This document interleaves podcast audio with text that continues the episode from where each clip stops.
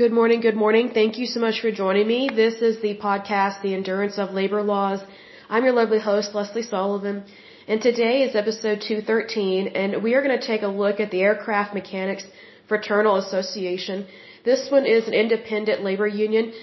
I'm not a big fan of labor unions, but in terms of labor unions, this one actually I think is a good one because it's independent, it's not national, and it's not international, and I really like their structure and they have accountability uh, placed upon their officers and their members. So that I really like very much.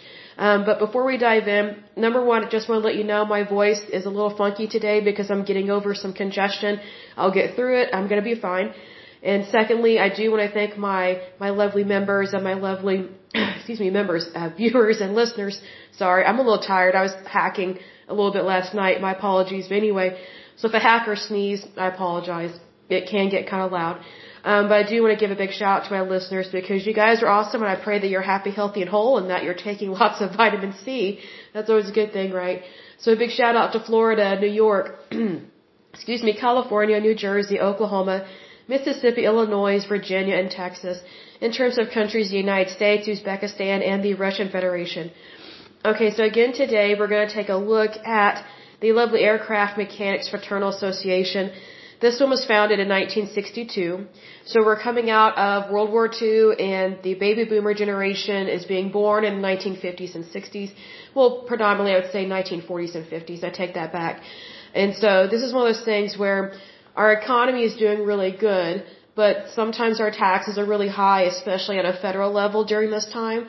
At one point in time in the 60s and 70s, I'll have to double check this, but one of the highest tax brackets was almost 60 or 70 percent. So it's one of those things that, you know, post World War II, our economy, it, it did a really good job of coming back. But then you got these stupid Democrats in office that just raised taxes horribly. So if they had not raised taxes horribly, our economy would have been great like when Ronald Reagan was in office. The thing. Yes, it's very important for our economy to bounce back, but that doesn't mean that you tax it heavily and say, oh, look, everybody's making a lot of money. Let's take even more. That's not appropriate. But that's kind of what was going on here at this time. And so what a lot of labor unions don't realize is that the more the government taxes you, the less likely your employer is to give you a raise or a bonus. So that's the thing. If your employer doesn't have the money to pay you more than what they're paying you or to pay you at all, then actually stifles the economy and it can lead to inflation. Hence, there was inflation really bad in the 1970s, specifically under the control or regime of Jimmy Carter. He was a horrible president. And what's sad is that, excuse me, Barack Obama was way worse than Jimmy Carter. So just imagine how bad it was, you know, for your parents or your grandparents living through um, the times of Jimmy Carter when we had extreme high gas prices and we had extreme gas shortages. Like there were times that gas stations shut down because they ran out of fuel and they did not get fuel for a long time. So that's one of those reasons why we should not ever be dependent on other countries for our natural resources, for our natural gas, or just petroleum in general. Like we have everything we need right here within the United States. And here's the thing, the more we take advantage of, of having what we have here and doing a good job of being good stewards of that, then we do not need to rely on other countries, especially other countries that don't care about us. Because what a lot of people don't realize is that OPEC, which was oil-rich countries, you know, they very much made the United States suffer financially during the 1970s, and I would say partially during the 1990s as well, but specifically during the 1970s. And right now, we are experiencing those high gas prices, and we don't need to be experiencing that. And unfortunately, we are experiencing that because the liberal left is making it so difficult for us to use fossil fuels to drill or dig for anything, and that's ridiculous because everybody needs a car. You know, everybody needs to go to work. Everybody needs to have the opportunity to go to work. Everybody, you know, they, they need to have that option to have transportation. But if we don't have access to energy or fossil fuels, then we're kind of screwed. It's kind of like having a cold. When you don't feel good, you want to get better, right? So here's the thing, you know, you know, let's say I'm comparing inflation to a cold here because myself, I don't feel all that great. Getting better, mind you, but here's the thing, inflation is very much like having a cold. Well, here's the thing, how, how do you get over a cold? Well, you, you give your immune system a chance to get back up where it needs to be, you get on the right medicines, and you recuperate, and you give your body a chance to bounce back, right? inflation can be the exact same thing. Unfortunately, with inflation right now, we have a, I was going to say regime, but a presidency and an office that doesn't understand inflation and they don't understand supply and demand. So that's why this inflation and, you know, high gas prices and high housing prices and things of that nature and just high energy costs like with utility bills and things of that nature. The reason why it's continuing to linger like that is because you know, we have a presidency right now and just Democrats in general that are serving in office, whether it's Congress or Senate, whatever the case may be, they are allowing this to, to continue to happen. And they're not paying attention to the symptoms basically of our country in terms of inflation. So basically the cure for inflation, just like a cold, is that you need to do what's right. And so in regards to inflation, the right thing to do is to be dem- not, not be Democrat, excuse me, but to focus on democracy and capitalism and also have more resources here at home. That way our economy can bounce back that way people can get better jobs, higher paying jobs, have more access to the healthcare facilities and things of that nature that they need. But unfortunately, if you go along with what the Democratic Party is saying to do, it's like the United States in terms of our economy. It's it's still like it's going to have a cold. It's stifled, doesn't feel very good, and people know they're suffering, especially when they go to the bank or when they try and get a loan or when they go to the gas station or when they go to the grocery store. I mean, it's ridiculous. I mean, I mean, the prices that people are paying for milk and eggs, I never thought I would see prices that bad. Meat is just ridiculously high. So needless to say, like me personally, I haven't been eating as much beef lately. I've been eating more chicken because beef is just so ridiculously expensive. Bacon, I mean, it's ridiculous. You might as well just buy a steak. It's gotten so high in pricing. Excuse me. So my point is this, that, you know, here's the thing you know, labor unions are very similar to the Democratic Party in that they don't understand supply and demand and they tend to cause inflation. And so here's the thing. When you have inflation like what we're dealing with now and just things not being where it needs to be in order for America to be even more successful, people need to take a look at, okay, what can we do to make our country better? The best way to make your country better is to focus on your roots, to focus on your foundation, and that would be the Constitution of the United States. That would be democracy and that would be capitalism. Because if you don't have democracy, you can't have capitalism. If you don't have capitalism, then you don't have democracy. And those two things go hand in hand. Why? Because we have freedom in the United States. But if people don't actually have the freedoms that they think they have, then it doesn't matter how much you think you have freedom because if you really don't have freedom, then you know, you're just living in la la land thinking that, that everything is just super peachy and everything's super great. You know, and here's the thing. I've said this before. Anyone over the age of 18 or age 18 and over is an adult here in the United States, right? We know that to be true. And here's the thing. As an adult, every single one of us has the responsibility to do what's right for our country. And that includes doing what is right for yourself and your family and your church and, you know, your, your state, your community, your town, your city, whatever the case may be. See, because here's the thing. Every single one of us has a responsibility to take the, the values of stewardship seriously. Because when you look at from a, from a, I would say a point of view of being a good steward, then it's not all about socialism or an agenda, or it's not all about me, me, me, me, me, like, like you're not being selfish. I personally have found that liberals and Democrats can be very selfish, and, but they, they hide their selfishness you know, I would say under the disguise of socialism, fascism, Marxism, and communism, and that's why what they say and do is such a big lie. You know, give me a moment to get a drink of water. Hold on just a minute. And I do recognize my voice is cracking, and and I don't um, sound as pleasant as I usually do, but I feel like I can't strain my voice. But I did want to go ahead and do an episode of this. But anyway, you know, but my, my, my point is this in terms of this opening here is that, you know, when it comes to labor unions, I understand why we have them. And I think it's really good to have camaraderie where you work, but here's the thing. Camaraderie does not equal, um, it, it is not equal to taking over an industry, and it's also not appropriate because when you have camaraderie within your place of work, that's great. But that doesn't give anyone permission within that industry to take over anything within the private sector because again, trade unions do not invent anything. You know, they, are not in charge of the patent office in Washington D.C. and they are not the ones submitting patents. Now, can they have labor unions? Yes, but I think that one of the reasons why um, labor unions get off track is because they don't understand how the economy works and also they don't understand the Constitution of the United States. And unfortunately, that's very common with Democrats. And I think that's so unfortunate because, you know, there are many Democrats that, that their heart is in the right place, but because they believed a lie on how to handle things, then it doesn't matter if your heart is in the right place or not, because if your actions are bad and un-American, then, you know, your actions speak louder than, than what your heart is saying. So I think that's why sometimes these people get off track, and again, they may not always, they may not always mean to do so, but when something or someone is off track, the best thing to do is to help them get back on track and to recognize that you know the United States is a good and wonderful country, and we you know we stand high you know head and shoulders you know above every other country on the face of this earth, and that's not being arrogant, that's not being pompous.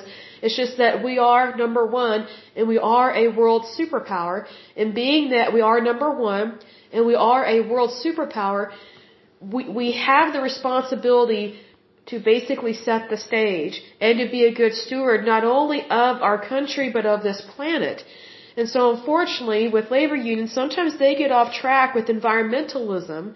And it's like, okay, you know, if we're going to be really discussing environmentalism, whether from a Democrat or Republican point of view, regardless of what point of view it is, then I think we need to start calling out India and China for the horrible pollution that they have been doing to our planet for years, and no one calls them out on it, and no one finds them for what they do, like like no one holds them accountable.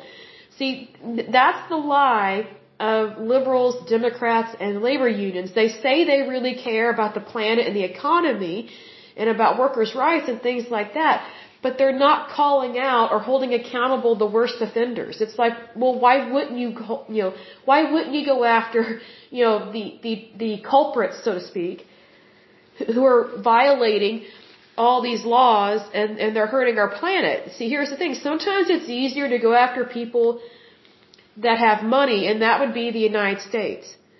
So that's why we have to be careful about labor unions and trade unions because they tend to vote Democrat. And unfortunately, within the Democratic Party, they're just all like environmentally crazy. And you know, they have, um, I think the Biden administration, I think they have reenacted the the Paris something agreement in regards to environmentalism. And now we don't have the Keystone pipeline and things like that. That is so unfortunate, and it's just terrible for the United States.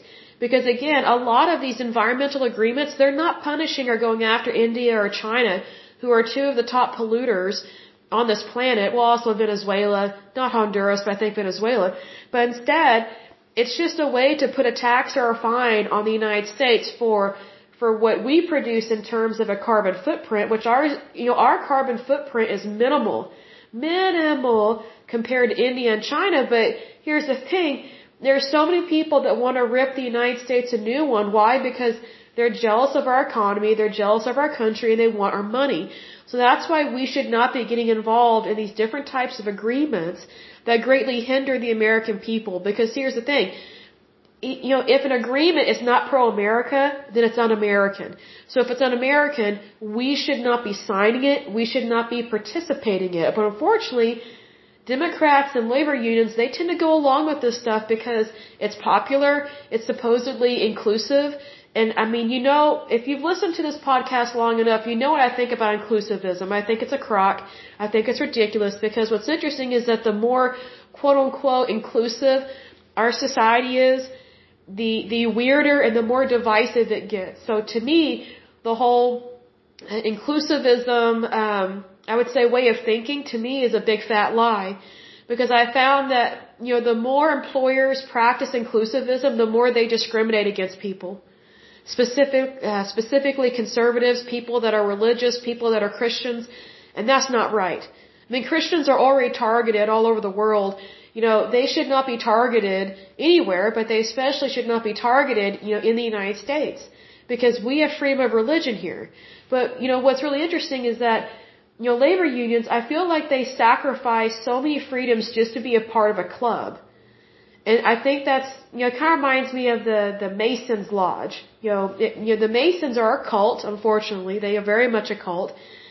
And, um, you know, we are not supposed to think or behave that way. especially in a cult-like manner, because it's not appropriate. And it, you know, being in a cult and participating in that kind of behavior is a is a way of discriminating against other people, and that's not right. That's not the American way, not by any means. But unfortunately, there are so many labor unions and trade unions that they very much operate like a Mason's lodge, which is why so many of them um, were predominantly male way back in the day, and it took many years for them. It took many years for several labor unions to admit women into their labor union because again, you know, yes, women uh, were citizens of the United States, but they did not always have the right to vote. And then um, when they finally did get the right to vote, it was it, was kind of one of those things that women then had to work towards. Okay, how can we have equal representation within the workplace? So it's one of those things, you know, I'm not a feminist, but I do notice these things where it's like, okay, you know, one of the reasons why these trade unions and labor unions have problems is because, you know, they were founded for the most part in a very tyrannical, uh, fascist manner, sometimes Marxist, and those two things are not the same. But unfortunately, a lot of labor unions, they, they have that very much Marxist mindset. And here's the thing, whenever you have communism, fascism, See, communism, fascism, Marxism, even socialism, but I would say those top three I just mentioned, they are very much anti-female. Like they, they are not very respectful to women or children, which is why I'm very much a Republican capitalist because I know, I'm speaking from the female point of view here, of course, that I know that under, I would say democracy and capitalism, it's only within that realm that women have more rights and also they have access to better labor, higher paid labor, and equal rights. Whereas under Marxism, fascism, and socialism, and any of those other isms, so to speak, you know, the, the equality is just not there. And the reason why the equality is not there is that within those other uh, realms that I just mentioned, excuse me, my voice is going in and out, is the thing that it's mostly male dominated, and I'm not against men. Men men can be very wonderful, but here's the thing: when you take God out of the equation and, and you remove democracy and you remove capitalism, it is always women and children that suffer first and the worst. It's not men. So here's the thing: if if women and children are suffering first and worst, then, you know, you can pretty much say, okay, the elderly are not going to be treated that well and the chronically ill are not going to be treated that well. Examples of this, I would say, is within fascist Germany, you know, way back in the day, pre-World War II and during World War II. Um, women and children were not treated all that great. And then also the elderly and the chronically ill were treated horrible by the Nazis.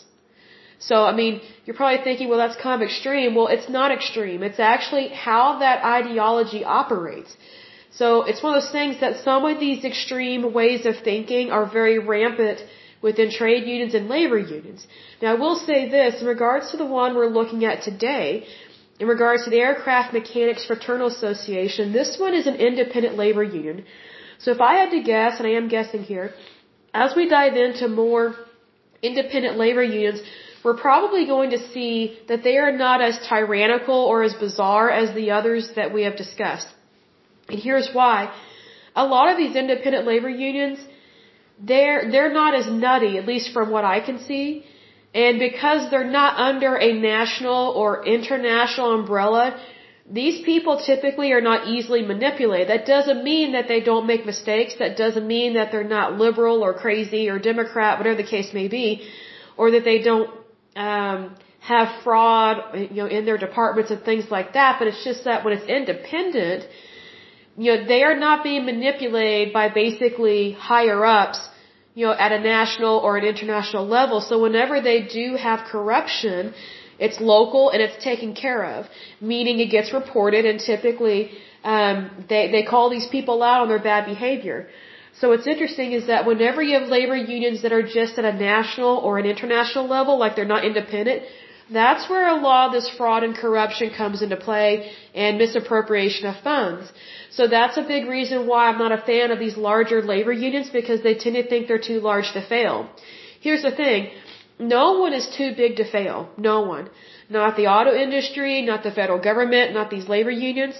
So here's the thing independent labor unions they tend to function a whole lot better because they they don't threaten each other they typically, you know, they typically have better camaraderie and they typically treat each other with way better respect than jumping from one labor union to another and being affiliated and being disaffiliated. Oh, I got my feelings hurt.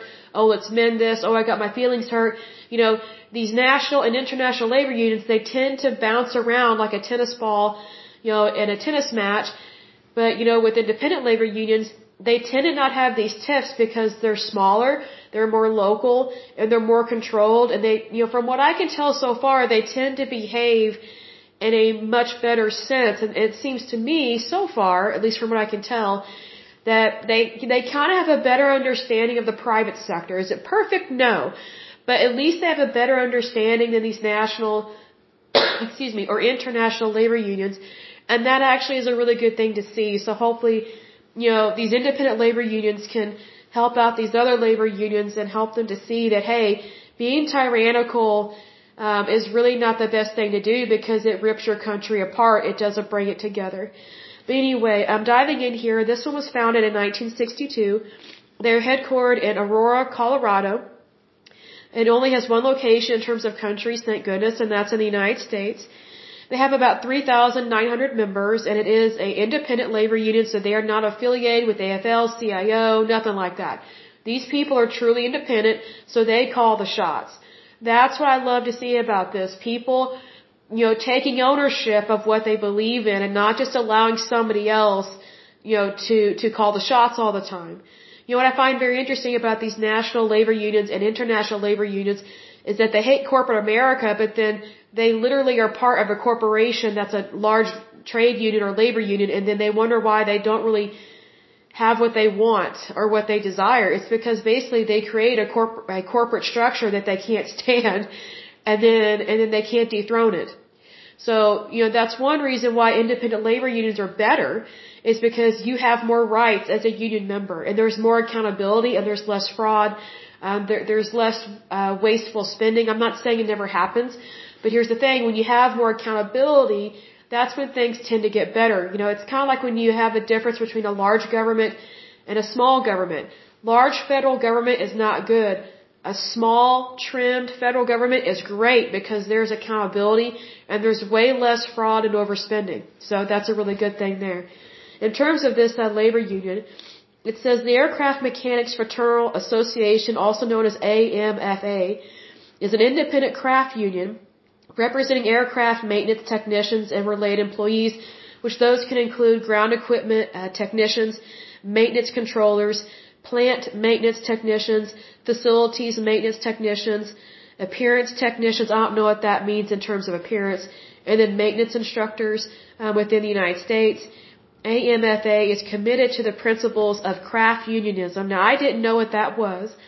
I kind of had to guess, but I wasn't sure. But the definition of a craft uh, unionism, it refers to a model of trade unionism in which workers are organized based on the particular craft or trade in which they work.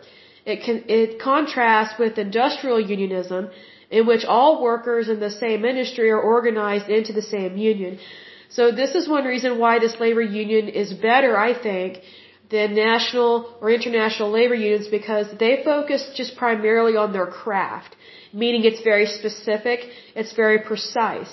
I think that's a wonderful thing to do because it helps I'm not going to say they invent anything because they don't, but it helps keep your industry safer. When it's very pinpoint, when it's very precise, as opposed to a broad stroke, it needs to be very uh, precise. Goes on to say it only seeks to represent aircraft maintenance technicians and related employees or craft or class recognized by the National Mediation Board under the Railroad or sorry, Railway Labor Act applied to airlines. Now the Railway Labor Act, just as a refresher, uh, is a United States federal law on U.S. labor law that governs labor relations in the railroad and airline industries. The act, enacted in 1926 and amended in 1934 and 1936, seeks to substitute bargaining, arbitration, and mediation for strikes to resolve labor disputes. So that's where that comes from. Uh, moving on with this particular labor union, the AMFA believes that three characteristics in particular separate AMFA from all other unions. Number one, direct member control over their local and the finances of it. Second, a democratic process where officers are elected instead of appointed. That I really like. I'm not saying that they still don't, you know, elect the good old boy system, but here's the thing. When, you have a true democracy and true freedom within your organization, then you're not going to be appointing people all the time. I'm not saying you can't ever appoint someone, but when you have um, officers that are elected, I feel like there's more diplomacy there, and, and you have I would say you have less corruption as opposed to when people, the only reason why they have an office is because they're appointed. You know, it's kind of like the difference between, um, you know, like how here in the United States we have an electoral college and we elect our president.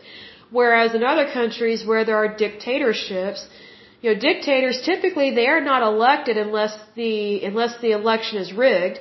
Typically they appoint themselves and then they appoint their goons or really bad people to be officers within their government. So this is why elections are so important, um, especially within the United States. And I'll say this in regards to voting. Whenever we have an election, whether it's for the presidency or just things that are local, people need to be legal citizens and they need to prove their citizenship and they need to have a driver's license and they need to prove who they are. You see, I'm a citizen of the United States and I have no problem at all verifying who I am whenever I go to vote because I know that voting is very important. So again here, you know, with the Democratic Party and these liberals and these progressives, they think it's horribly offensive to make it be a requirement that someone be a U.S. citizen to, you know, to make it so that you have to be a U.S. citizen in order to vote in our country and that you need to have a driver's license and you need to show your ID. I don't know why they would be against all that. You know, if they truly love the United States and if, and if they truly valued elections, and to rid it of corruption, then why wouldn't we want to make sure that only people who are supposed to vote are the ones that are voting? You know, unfortunately, the Democratic Party and these liberal progressives, they cry wolf all the time. Oh, those Republicans, they're just trying to keep you from voting. No, we're actually trying to make sure that people do get to vote, but it needs to be people that are legally here and that have the right to vote. See, unfortunately, Democrats, they think that you shouldn't have to verify who you are. Well, even when you fill out a job application, you have to verify your identity. Like you have to verify everything, you know, especially with the federal government. Even though you may be working a job in the private sector, sorry, my voice, I'm losing it. Even though you may be getting a job in the private sector, you know, you still have to verify, you know, whenever you fill out those new forms as a new employee, you know, as part of the onboarding process, you know, the employer still has to, has to submit all that to the federal government. They still have to do that. So if that's what you have to do in order to get a job, why would it be less important when you're voting, you know, for elections here in the United States? I just don't get that. Excuse me, let me get a drink of water. Hold on just a moment. Okay, so again, this is really good. So they have a, a, uh, a democratic process where officers are elected instead of appointed. And those same officers can be recalled by the membership. That's good. And thirdly, uh, they have open negotiations where members are invited to attend and participate in collective bargaining sessions. That's great. So it's not just the higher ups that are involved and that are deciding the wages and the benefits. It's actually the members. I think that's really good because, you know, it's the members who are fitting the bill in terms of, you know, how are things uh, being processed within the labor union. So this is really good to see that there is truly a democratic process, which is probably why these national and international labor unions probably don't want these people under their wing because they know that, that if they get these people under their wing, they are going to demand proper elections and people not just being appointed because they're going to want accountability. So needless to say, so far this union sounds really good. It says these three things allow the AMFA membership to effectively maintain control over their union. I completely agree. I think that's great. AMFA was created in 1962 by technicians, um, but did not represent any carrier until 1964 when it won recognition at Ozark Airlines. Later, AMFA won bargaining rights at Alaska Airlines ATA Airlines, Independence Air, Northwest Airlines, and Southwest Airlines. In terms of its structure, this is very interesting here. It says local officers and representatives are elected by the local membership to serve two-year terms and can be recalled by the membership. So this isn't one of those things where you get elected and you just stay in there for 20, 30, 40, 50 years. So this is really good that they make sure that they they are holding these people accountable and they're not just leaving people in office for an extended period of time. And that it is expected that, hey, this is a short term and this is what we expect.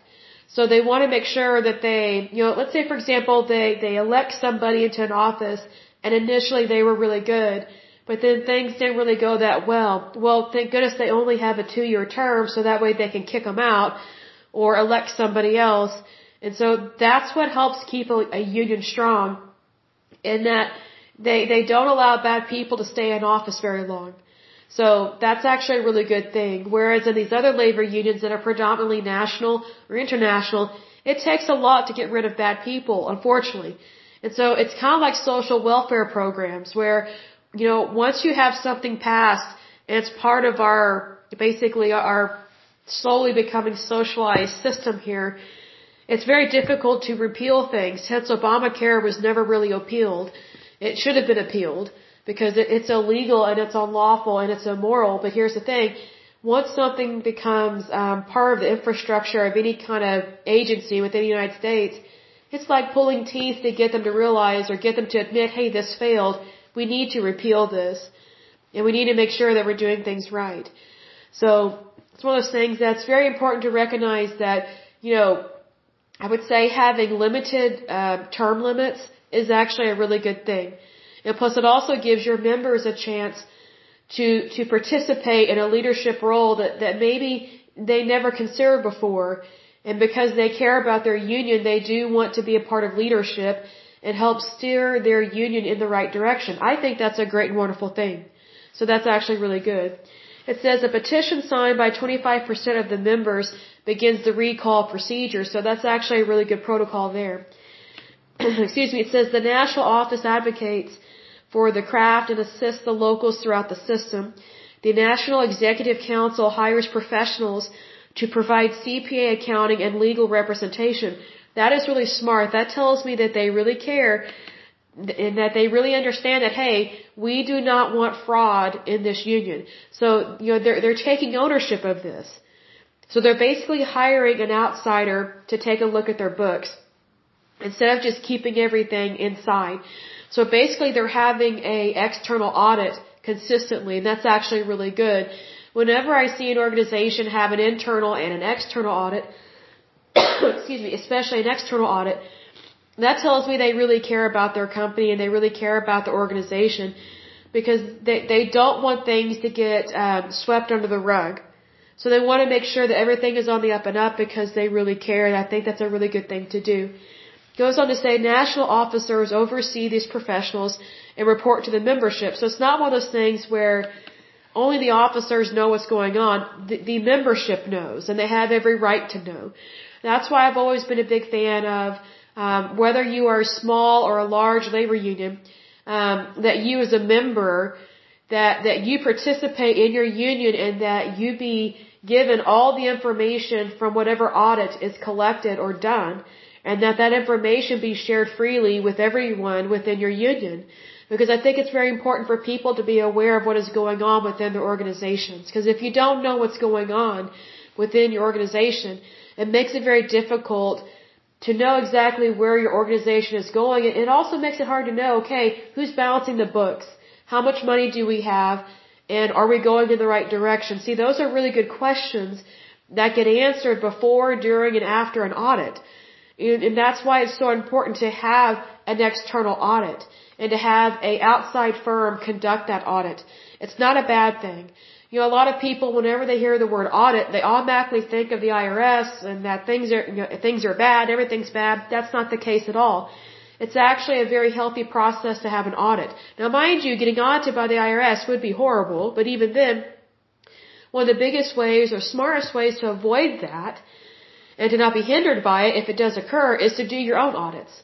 whether internal and external. Those things are very smart to do, especially for your organization, regardless of whether it is a trade union or even just a regular company within the private sector. I think it's a very smart thing to do to have an audit every year, sometimes twice a year. Sometimes people do it quarterly, uh, but I think it depends on basically your finances. Like if you're not, you know, a multi-million dollar company, I don't necessarily think you need to do a quarterly audit maybe yearly or twice a year. Um, but I think that, you know, the more monies you are in charge of, the more audits you should have, especially internally and externally. I think that's a good thing to do. It says candidates for national office need the endorsement of only one local to have his or her name placed on the ballot. National officers serve four-year terms and are subject to the same recall procedures as local officers. Excuse me. Quite a loud cough there. Okay, so these people, they have one, two, three, four, five different locals. They have local 4, local 11, local 14, local 18, and local 32. So they are small, but to me it looks like they are run very well, and I think that's a really good thing to see.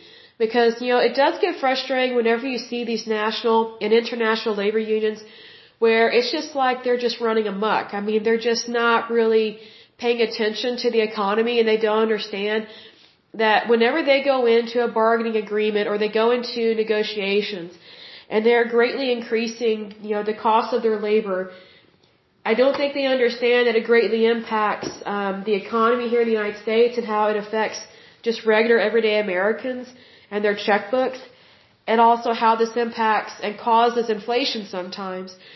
You know, an example of that is United Auto Workers. I mean, those people were getting paid as much as a doctor and, and they're not a physician. So, you know, so those things like your, your trade should match your wage and your wage should match your trade. Like it goes both ways on that. And the reason why I word it that way is because typically with labor unions and trade unions, they don't have a clear understanding of what supply and demand is. They don't understand accounts payable, receivable.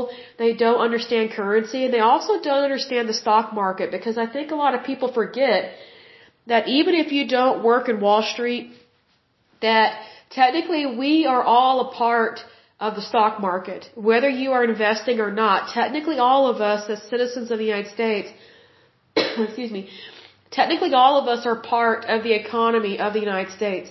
So technically we have a say you know, in Wall Street, and you know, we are a part of that economy because whenever you go to the store and purchase something, I don't care if you're just purchasing an eraser or maybe you, know you are purchasing, you know, a turkey for the holidays, or let's say you know you're, you're purchasing, um, you know, tires for your vehicle at Walmart or something.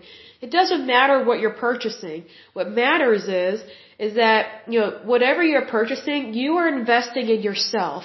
So I've said this before in times past, and you know, people do agree with me on this that, you know, look around your house and look at the brands in your house and you need to look them up on the stock market. And, you know, whatever you're purchasing for your home or for yourself, for your family, whatever the case may be, you need to buy their stock. So for example, you know, if you use Lysol or Windex, I think they're made by Johnson Johnson, I could be wrong, but you know, let's say, you know, you purchase Windex or Lysol, you need to buy that stock. Because, you know, why, why shouldn't you get back some of your money? Because you, you are investing in the company every time you purchase their product. Just like when you purchase a vehicle, whether used or new, but specifically new, whenever you purchase a new vehicle, you are basically helping that company to stay alive. So let's say, for example, you purchase a new vehicle. You know, let's say you purchase a, a Chevy Silverado or something. I would encourage you to purchase that stock because you are already investing in that company. And so just by purchasing that product, you're helping to supply jobs to people who are providing for themselves and their families. Now when I say themselves and their families, I mean single people and married people. Because there are single people that do work. They may or may not have children, but they are single. And I mention it that way because there is quite a bit of marital status discrimination in the United States. It's even in our tax code. Like there are tax incentives or tax breaks for married couples and for people with children. Well, here's the thing. Whenever you give a tax break like that, which I don't agree with, it makes it so that people that are single and or don't have children they're paying more in taxes than someone that has kids or is married. And that's not right. So you're basically punishing someone for not breeding. And you know, that is marital status discrimination. And that happens even here in the United States, or excuse me, even in Oklahoma. So it's one of those things that even here in the Bible Belt, there's marital status discrimination. It gets old. I'm kind of used to it now. It, it, you know, whenever I experience that, I'm just like, well, those people are idiots and morons because what I don't understand about people participating in any kind of discrimination, but especially marital status discrimination, I just roll my eyes at them. I'm like, okay, do you not remember when you were single? Do you not remember when, when you, when you did not have kids? You know, would you appreciate, excuse me, would you appreciate someone taking more of your money just because you're not married and you haven't popped out any kids? I mean, really, like, is that right? Like, being a citizen of the United States is not dependent upon whether or not you are married or single or whether you have children or not. So, if citizenship is not dependent upon marital status or breeding, then our tax code should not be dependent upon that either. And unfortunately, we have allowed people to make all these, um, I would say, exceptions to the rule that are not appropriate.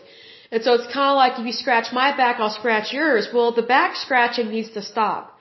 And this might offend some married people, but you know, you need to understand that, you know, if you think it's okay to have special incentives or special tax breaks because you're married, you're punishing your children, especially if they have jobs and they're paying taxes. So you're paying less tax than your children, but yet more than likely they make less money than you, but yet they're paying more taxes than you. Is that right? No, it's not. So here's the thing. If everybody just paid a flat tax, like a low flat tax, that would eliminate all these loopholes. It would hold people accountable, especially to the tax code, which I do think people should be held accountable to the tax code because, I mean, it's taxes, people. I mean, everybody should pay them. I'm saying this as a Republican capitalist.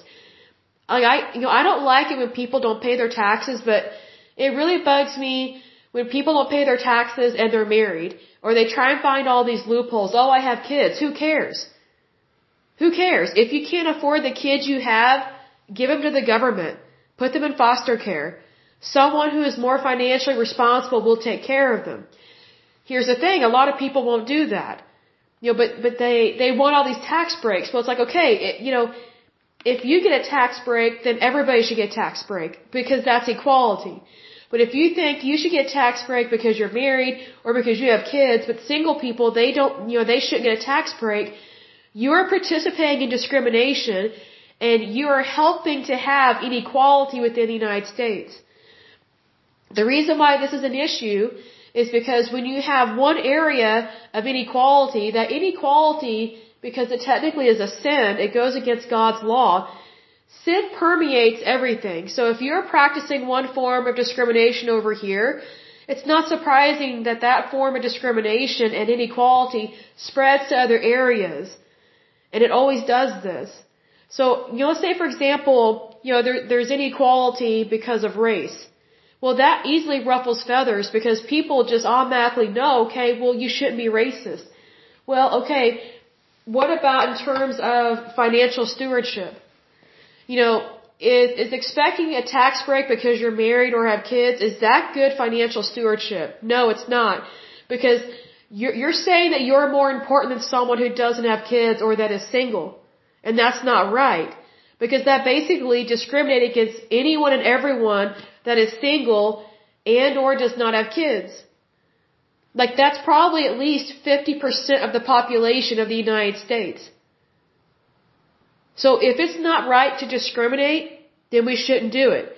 If it's not right to have inequality in any way, shape, or form, then we should not be participating in it. But you, but you would be surprised at the inequality that takes place, unfortunately, within our tax code. Now, I would say that what's very interesting with our tax code is that, you know, labor unions, this one I haven't seen it yet, but predominantly within labor unions, they love their wages to be raised extremely high. And what's really stupid with that is that in the way that they vote. a lot of labor unions and labor union members, they tend to vote Democrat, which is stupid because it's like, okay, you want more money and you know, you, you want more money, but here's the thing, you're voting Democrat. It's like, well, if you actually want to keep more of your wages, then you should vote Republican because, you know, if you vote Republican, typically your taxes will be lower. So then you will get to keep more of your money, but stupidly, labor unions and trade unions, they tend to vote for higher taxes. And it's like, well, that's a big reason why you're not making as much money. Look to the tax code. You know, there are so many different forms of discrimination and just ridiculousness within our tax code. You know, it's not just about the rich. It, it really is not. You know, people tend to, um, quote, I'm not going to say their names, but I think they're stupid, but they, they brag that they pay less taxes than their secretary, and yet they make millions. It's like, really? Then stop participating in loopholes. Pay your fair share then. If you want to pay more taxes than your secretary, then do so. Like, I just think the, the arrogance and the audacity of that statement, oh, I pay less taxes than my secretary. This is one of the problems, you know, this is one of the problems in the United States. Actually, it's not. It's the problem with people that are willing to find a CPA or some kind of tax specialist that's willing to find loopholes so that they don't have to pay all these taxes. It's like if you truly believe that you should pay more than your secretary, then you should choose to do so. But see, here's the thing, some of these rich people, some of them Democrats, they, they participate in loopholes and then say, oh, look how bad capitalism is. Well, if you want to pay more in taxes, then stop participating in a broken tax code and participating in loopholes. You see what I mean? Like, it's really dependent upon the individual. It really is. So whenever I see interviews like that and I hear people say those kind of stupid comments, I'm like, you just made yourself look like a stupid idiot and a fraud. Because what kind of a person says, oh yeah, I pay less taxes than my secretary and this is one of the problems in America? Well then, if you think it's a problem, then the problem is you. Stop hiring people to help you save money. But see, here's the thing. Rich people can afford to hire really good CPAs and lawyers to help them uh, skirt the law and not pay taxes. So here's the thing: the problem is not just you know stupid rich people that say stupid statements like that. The problem, if you go to the source, is our tax code, which is within our federal government. So our tax code really gets messed up. excuse me. It gets messed up whenever you have Democrats that just want to milk the American people and they just want more of our taxes. And so here's the thing.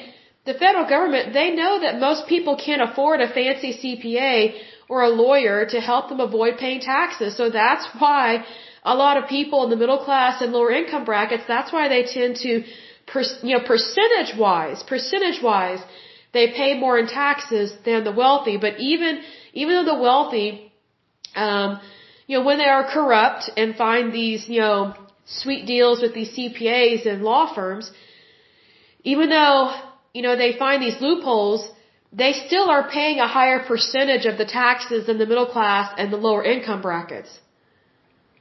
So it is still the rich that are predominantly paying all these taxes. Well, here's the thing. If your rich are paying more taxes or more in taxes, then that should tell you that you really don't have democracy and you really don't have capitalism. And so if you have a bunch of rich people that are still paying the majority of the taxes in your country, then you need to lower taxes. You need to, you need to lower taxes and level the playing field. And that's not being Marxist, that's actually being capitalist because here's the thing. If everybody just paid a flat tax, then that would be equality. You know, the, the poor and the middle class, they would pay way less, but also the, the rich would pay way less. But, but they would pay proportionate to what they make. You know, I, I am all in favor of a flat tax of just 10%. It's low and it's easy, it's easy calculations, it's easy math. It's just a flat tax. Almost like a sales tax. Everybody pays it and everybody pays it equally. See, because there's the thing. Whenever you start allowing people to play their violin and say, oh, well, these people should pay more. Well, here's the thing. The more you punish someone for being successful, the more you're actually shooting yourself in the foot because the more you punish someone for being successful, the less wages they're going to be able to pay to people that work for them. And so they're not going to hire as many people. And again, they're not going to hire as many people and they're not going to have as much money to give raises. So when you vote, vote smart. When you union, when you unionize, be smart about when you unionize. Don't be dumb. You know, I think this particular labor, I can't even talk. Sorry, my voice is going out. This particular labor union is actually really good and they're smart. I haven't seen anything bad. I'm not a fan of labor unions, but you know, these independent ones, they tend to operate a whole lot better than the national or international ones because they're, I don't think they are as easily corrupted. And I think that's a really good thing. I think, I think the more difficult you make it to be corrupt, the better your organization will be, and I think that's a really good thing. But anyway, I need to get some more water and I'm gonna give my voice a break. But until next time, I pray that you're happy, healthy, and whole, that you have a wonderful day and a wonderful week. Thank you so much. God bless and bye bye.